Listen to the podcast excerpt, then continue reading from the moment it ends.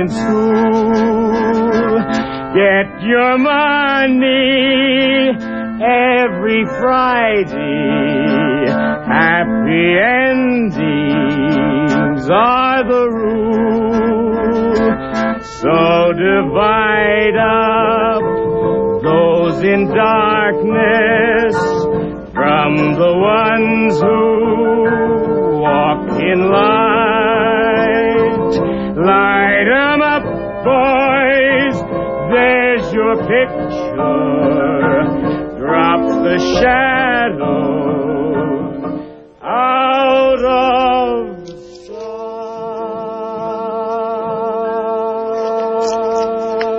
sight. This is Jennifer Stone with Stone's Throw, and today is Tuesday, March the 2nd. Ah, yes, I voted. Vote early and vote often. That's my advice to you. I vote at my residence right here in Berkeley. I live at the Harriet Tubman Terrace, and we have a voting booth down there in our multi-purpose room. It's so convenient. The um, polling place is staffed by my neighbors. Last weekend we had our Black History Month uh, celebration. We had a dinner and I read some uh, some of the bits from a new biography of Harriet Tubman. It's written by Catherine Clinton. It's uh, Little Brown and Co. It's still in hardback, but it's called Harriet Tubman: The Road to Freedom, and it's in the bookstores now. I want to read a little bit of that today. Uh, in the fond hope that history, uh, the I was going to say role models. I'm not crazy about that word. How about the moral examples of the past might give us a little jump start, a little goose, a boost, something to fill us full of courage, which is something that I think we citizens need just now. I look back at what it took to make what was called a regime change in the 1860s. You remember that little um, uh, regime change? I realize that we too can make a change, uh, make a revolution. We can change the direction in which our nation is headed. I hope that, uh, well, you may have watched part of the Academy Awards this past weekend. Uh, the fellow who made the movie Fog of War, the movie about Robert Ma- McNamara, uh, he got a an Oscar for his documentary. And it was my impression when he got up there behind the microphone that he had a drop taken. That is, that he may have been a little drunk. Anyway, he talked about um, Robert McNamara and the fact that um, 40 years ago the United States went down the rabbit hole, is the way he put it in Vietnam, and millions of human beings died as a result, and he suggested that he had fears that perhaps the same thing might be happening again. Uh, that was about the only thing I noticed at the Academy Awards. It was reasonably apolitical, all things considered. Uh, I hope you did hear Ramsey Clark this morning on Amy Goodman's uh, hour. Ramsey Clark is an elder now. He has that long historical view. He sees the the overall pattern. He sees that military arrogance is, uh, I think, out of control. Um, it certainly has shouldered Aristide out of uh, Haiti, and this general, this general antagonism to any progressive governments in Latin America, Brazil, Venezuela, all those places where, uh, yes, uh, liberals fear to tread. Um, I think for me, I didn't get it. I think I got it back about the time, uh, it was about the time, uh, the United States decided to, um, back the coup in Chile. And then I realized that there was a, uh, let's call it as uh, a permanent, a permanent mindset in Washington, um, and that we were going to have to watch out. Uh, this Pax Americana, I don't think it's inevitable. Um, a lot of people, a lot of historians act as if we had no choice. I don't see any reason why we can't moderate this situation. Uh, John Kerry might be a big help. Um, he certainly got Vietnam. He was there and he got the picture. He integrated that information. And surely he is aware that there are kinder, gentler ways of ruling the world. Um, it may even be possible to live in the world in a realpolitik without total dominance, without uh, uh, absolute cruelties, uh, with a capacity to share some of the earth's resources, to uh, see to it that those who need things most are the first to be considered. Uh, for me, this task begins uh, with a regime change in Washington, D.C. Over and over again, I keep yammering at my friends that politics is the art of the possible. They seem to expect miracles, and sometimes I think they are delighted when uh, when they don't happen. I, you know, what we try to do is make things a little bit better every day. It's kind of a mom's mentality. I have this uh, illusion that we can unify the left. It may not be an illusion. At least, at least we can come together once every four years. Try to vote the party rather than the person. Stop all this celebrity nonsense. Uh, I, I know that there will never be harmony for those of us on the left. We're always expanding and changing and finding new ways to argue, but unity we must have from time to time, or we will perish. Check out a writer, George Packer. I like George. I'm getting more and more interested in George Packer. There's a piece in the New Yorker magazine, that's in the library, February 16th and 23rd, that big issue.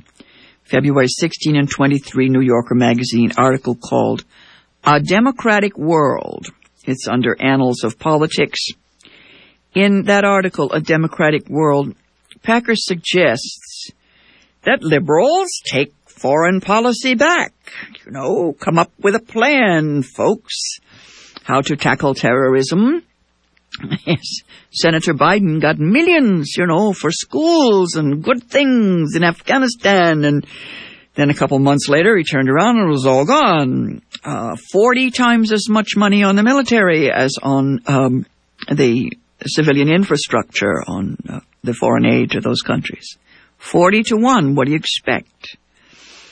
Packer suggests that um, we can take foreign policy back from the Republicans, but only if we come up with a plan. And as you know, they've had a plan now for damn near half a century. Um, I personally would suggest that we get God back. Um, trying to think of ways we could do that. Uh, anyway, claim the spiritual high ground, the moral high ground.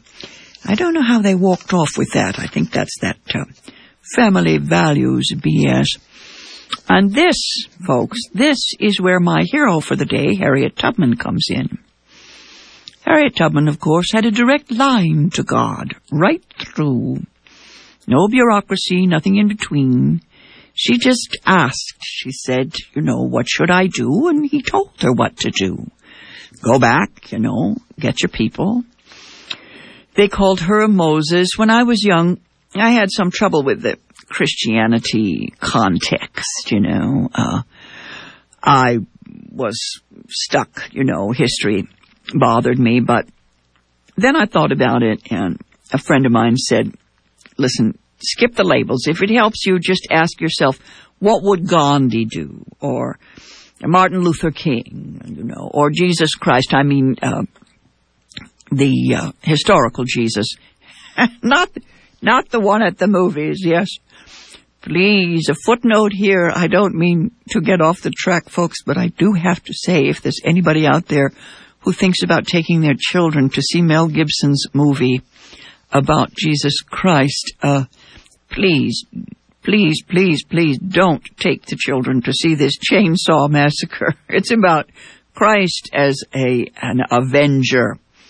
Uh, back to blood and myth in a peculiar kind of way, the movie does reflect the zeitgeist, the spirit of the age. It tells me who some of us are, and I shudder. Please don't take the children to see that picture. Uh, anyway, back to Gandhi and uh, Harriet Tubman and those people who try to be uh, mothers and fathers to their people, to their country, uh, to all of us. Harriet was definitely a patriot. In the old tradition, she even used lines like "Give me liberty" or "Give me death." Uh, now, what is most interesting about this biography, uh, I was delighted to learn that Harriet, uh, Harriet was not just the mother of her people. She may also have had uh, a life as a biological mother. Now, she claimed that this child, Margaret, was a niece. But there's plenty of evidence that uh, this rather light-skinned child um, was her own. Except for the light skin, the child seems to have been uh, almost an identical look-alike. The pictures in this wonderful biography show you that uh, Margaret and her daughter Alice certainly look like um, Harriet's child and grandchild. Margaret, Margaret Lucas, as she was later, was born about 1850.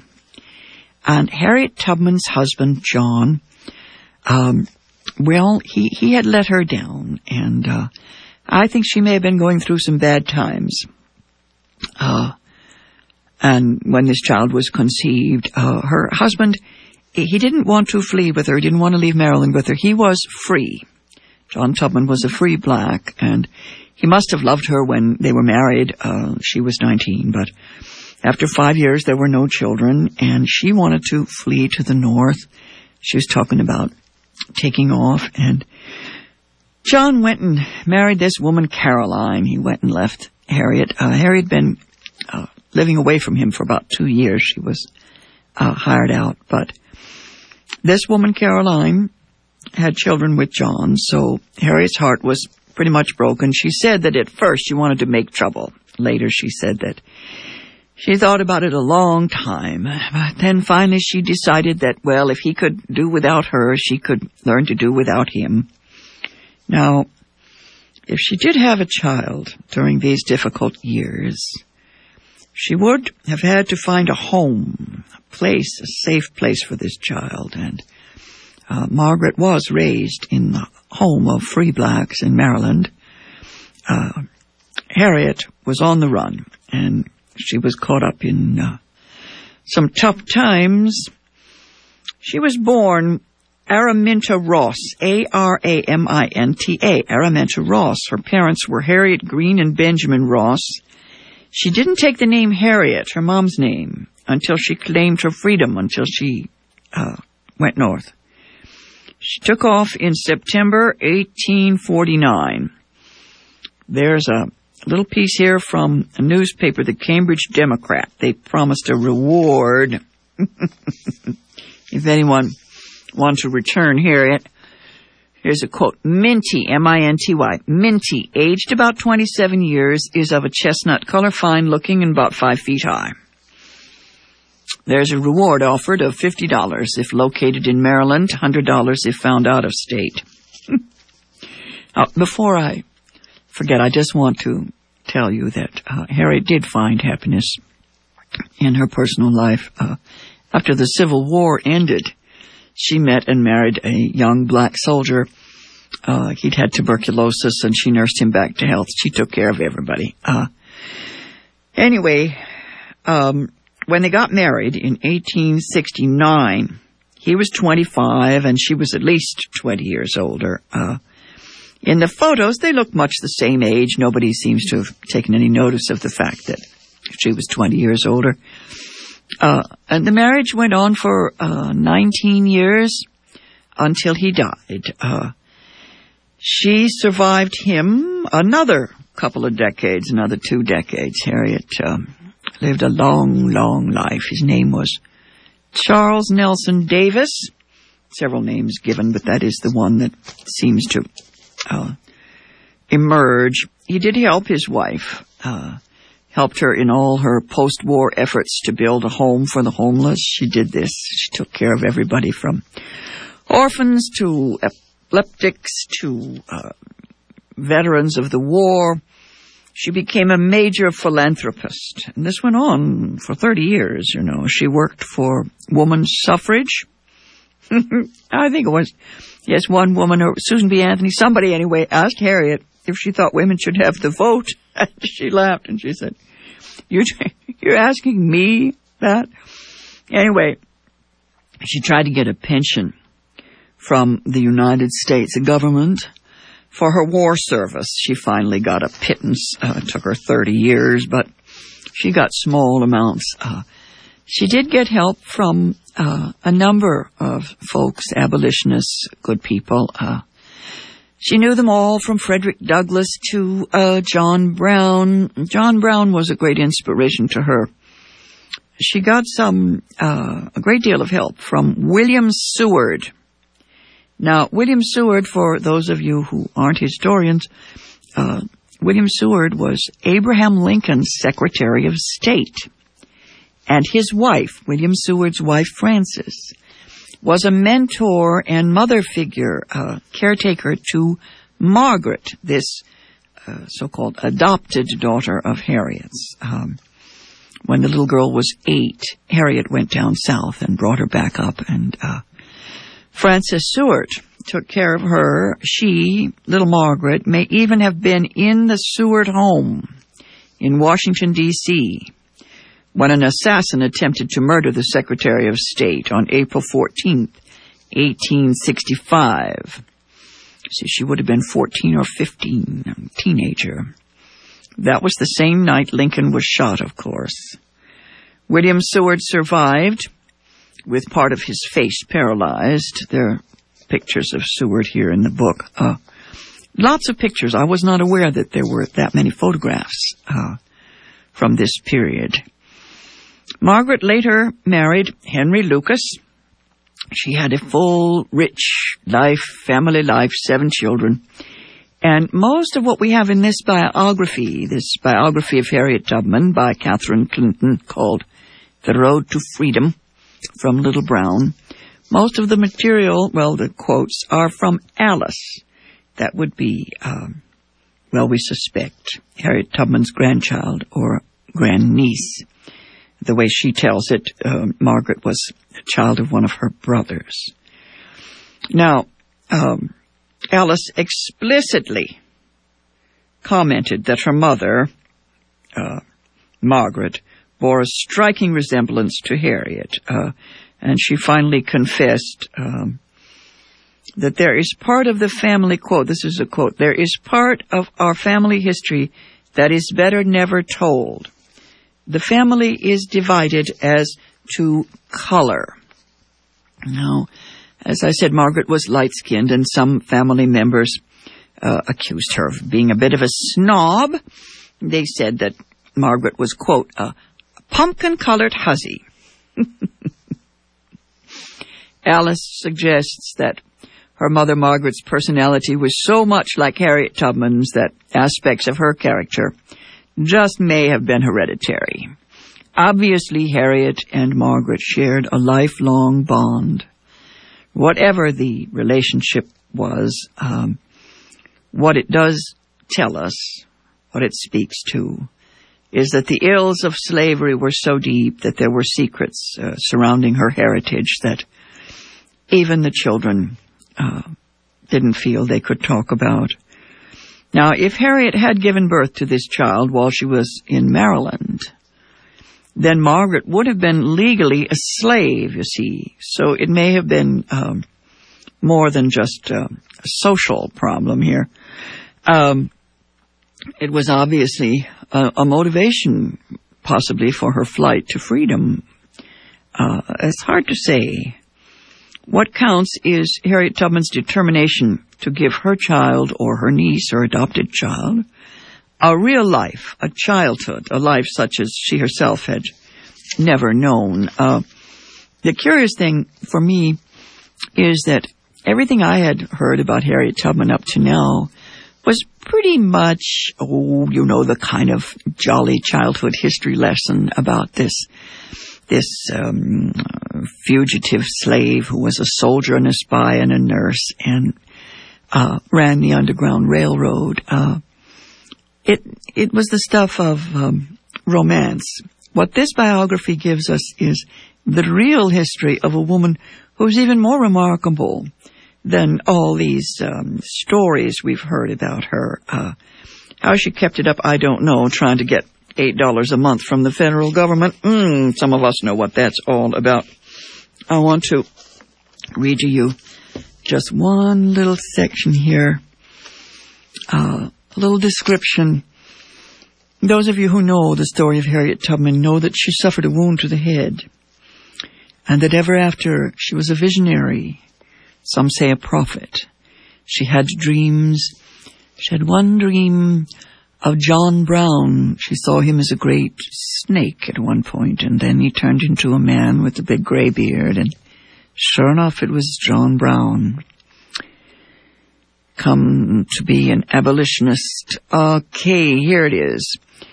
Um, Catherine Clinton describes a little road in Dorchester County in Maryland, a little structure that could have been, might have been, the little village store where Harriet Tubman took this blow to the head. Uh, she describes it in a very romantic way, and she says, when Araminta, that's Harriet, when Harriet was an adolescent, she was hired out to work for a man named Barrett. Another slave, a male co-worker, left the fields and headed toward Bucktown. The owner followed, and Araminta raced ahead to warn her fellow field hand, knowing there would be trouble. Confrontation between white and black took place at this crossroads in a small village store. The overseer was determined to punish the field hand who had deserted his post. In other words, there was going to be a whipping. In the confusion of the confrontation, the frightened slave bolted from the store. As the slave made haste, Araminta reportedly blocked the angry overseer's path of pursuit by standing in the doorway, just as he picked up a lead weight from the counter and threw it at the escapee. This weight hit Araminta in the head and delivered a stunning blow. The overseer was accountable for neither his temper nor his bad aim. Her wound was deep and severe. Later she recalls she had been wearing a covering on her head when the weight struck her, it, quote, broke my skull, cut a piece of that shawl clean off and drove it into my head. They carried me to the house all bleeding and fainting. I had no bed, no place to lie down on at all. They lay me on the seat of the loom. I stayed there all that day and the next. Anyway, her condition was so grave that she was sent back to her owner she was always being hired out, yes. Uh, the report said she was, quote, not worth a sixpence. Her parents feared she might never recover. In the following weeks, she would slip into, quote, a lethargic sleep from which it was almost impossible to awaken her. These spells would come over her without warning. Her family could do little for her but pray. She lay in a sick bed for months on end. Her owner tried to sell her. Luckily for the family, he could find no takers. Uh, it is interesting that Araminta, Harriet Tubman, was constantly being hired out to uh, others. She did not take to being a house slave. She was not the submissive type. She did not knuckle under. She seemed to prefer the hard work in the fields, at least with her own people, uh, to the unpleasant um, nastiness of the women in the household. Now, there is a man, a local entrepreneur, who hired Araminta, Harriet, and uh, several of her brothers. And um, if I were making the movie, I would pick this guy as the father of this child, Margaret. We don't know for sure, but in a couple of places, uh, Margaret's last name is Stewart. This guy's name was John Stewart. Now, whether this was a consensual relationship, uh, we do not know. There's certainly no evidence to that effect. Uh, John Stewart had employed many people in Harriet's family, including her father, for many years.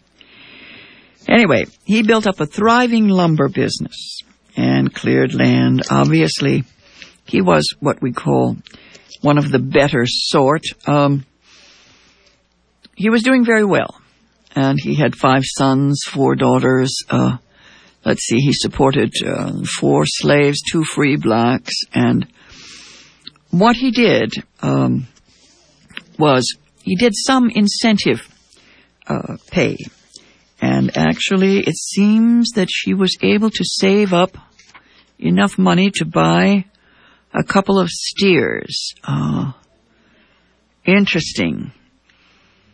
We don't really know an awful lot. You're going to have to get this book and figure it out for yourself.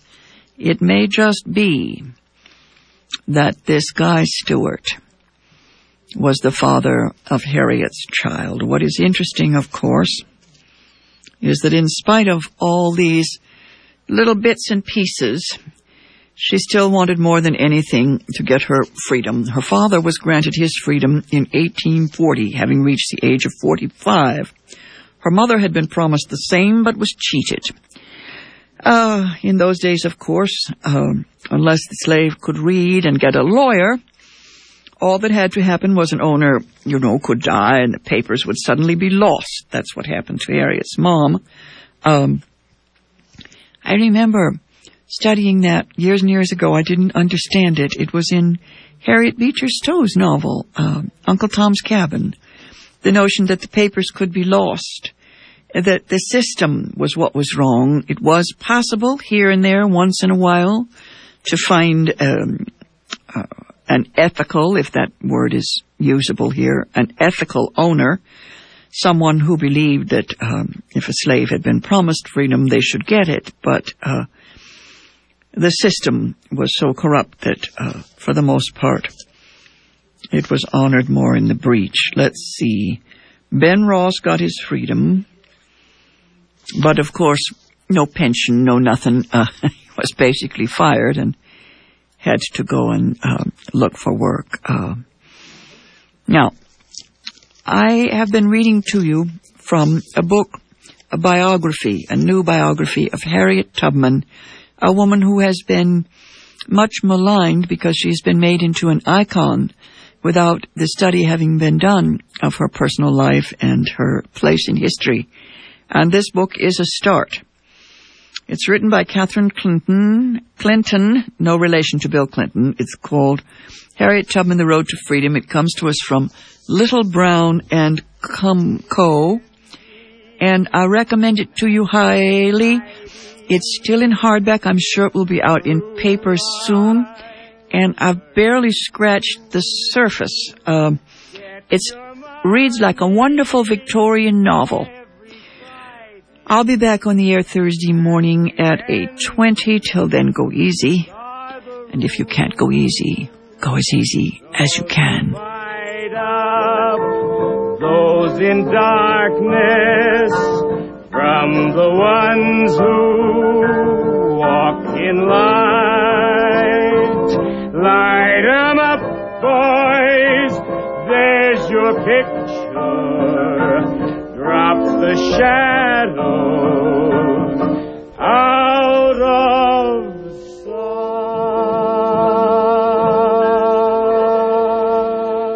sight. Hey! It's the time for the reclaiming of hop. Speak Out and Yerba Buena Center for the Arts present Aya de Leon in her new full-length version of Thieves in the Temple, The Reclaiming of Hip Hop, a one-woman theater show directed by Ellen Sebastian Chang. You could come and celebrate International Women's Day with Aya on Sunday, March 7th at 7.30 p.m. at the Yerba Buena Center for the Arts Forum located at 701 Mission Street at 3rd Street in San Francisco. Cost is $18, $15 in advance, also for seniors seniors and students. Proceeds benefit Speak Out. For tickets, call the YBCA box office at 415-978-2787.